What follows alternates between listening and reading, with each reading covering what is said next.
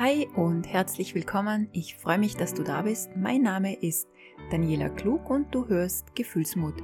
Hier dreht sich alles um die Welt der Emotionen und auch rund ums Thema Hochsensibilität und wie du leichter durchs Leben kommst. Ich wünsche dir ganz viel Spaß und wünsche dir, dass du immer etwas von meinen Worten mitnehmen kannst für dich.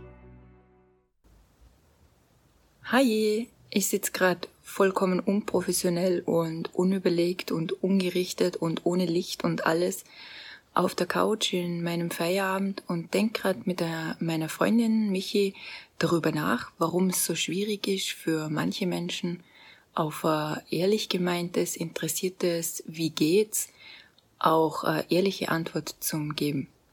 Im Sinne von, es gibt ja so Tage, wo man einfach keine Lust hat zum Antworten, weil es einem gerade nicht gut geht oder weil man vielleicht wütend ist oder weil man gestresst ist oder weil man gerade überhaupt nicht über sich selber nachdenken kann. Wo genau liegt da das Problem zu sagen, hey, ich habe gerade überhaupt keinen Bock zum Antworten. Ich, mir ist gerade überhaupt nicht danach ähm, zum Schreiben, wie es mir geht. Warum kann ich nicht einfach sagen oder schreiben oder sagen, ist ja wurscht, ich rede jetzt so von WhatsApp oder Telefongesprächen oder sonstigen, einfach zu sagen, ich mag nicht, mir geht's heute nicht gut, äh, ich will nicht drüber reden.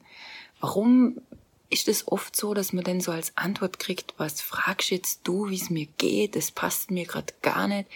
Und ein Mensch wie ich und meine Freundin fangen dann eigentlich immer an, drüber nachdenken, boah, war mir jetzt lästig, war mir jetzt nervig, hätten wir nicht fragen sollen, ähm, haben wir irgendwas falsch gemacht?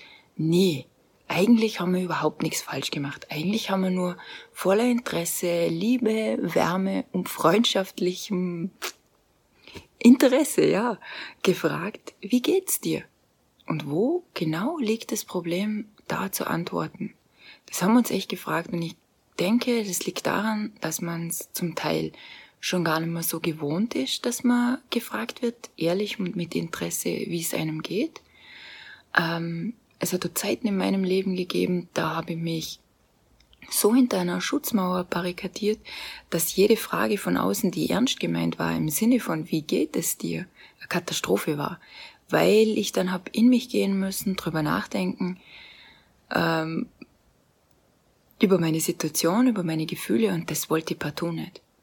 Und dann ist es oft so, glaube ich, dass es leichter ist, wenn man dem Gegenüber der Ball wieder wie zurückspielt. Also indem man dann vielleicht einfach so auf die Art antwortet im Sinne von es nervt grad, dass du fragst. Und wenn ich jemanden damit nur das Gefühl vermittle. Ähm, ich denke mal, dass das heutzutage ganz, ganz oft der Fall ist, dass man eben sich eine Fassade auch aufbaut.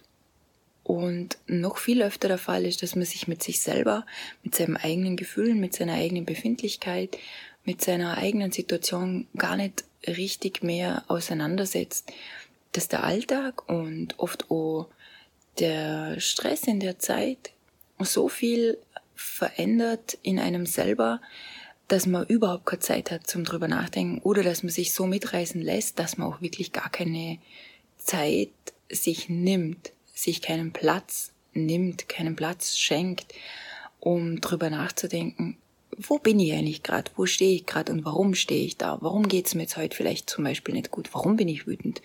War zum Beispiel die letzte Woche, war ich an mehreren Tagen sehr, sehr wütend.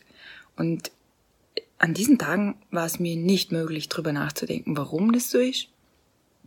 Ich wusste so ungefähr, woran es liegt, aber was es tatsächlich in mir selber bewirkt hat oder warum die Situation das bei mir bewirkt hat, über das habe ich überhaupt nicht nachdenken wollen. Das habe ich erst wieder gemacht, wo ich ruhiger geworden bin und dann habe ich mir aber auch ganz bewusst die Zeit genommen, zum drüber nachdenken, warum war ich jetzt so wütend? Und es war sehr, sehr spannend. Es war wirklich spannend, um das wieder feststellen. Ja, mein Fazit, warum es heutzutage einfach so ist, dass man keine ehrliche Antwort mehr gibt, ist tatsächlich, dass wir es inzwischen schon gewohnt sind, dass wir gar nicht ernsthaft gefragt werden. Das ist das eine. Das andere, dass wir auch sehr oft es schon gewohnt sind, mit uns selber gar nicht mehr wirklich ehrlich umzugehen und uns dann umso schwerer tun, ehrlich nach außen zu sein. wir haben wirklich auch darüber nachgedacht, warum Menschen sich das überhaupt antun, im, mit dieser dauerhaften Fassade zu leben. Und ja, das, äh, ich kann mich erinnern, dass ich das eine Weile lang eben, wie gesagt, gemacht habe aus Schutz. Und ich denke auch, äh, das hat ganz viel mit den Erwartungen von außen zu tun, dass man ein Leben eher so lebt, wie es von außen erwartet wird wie es vielleicht die Familie erwartet, die Freunde, maybe auch der Partner.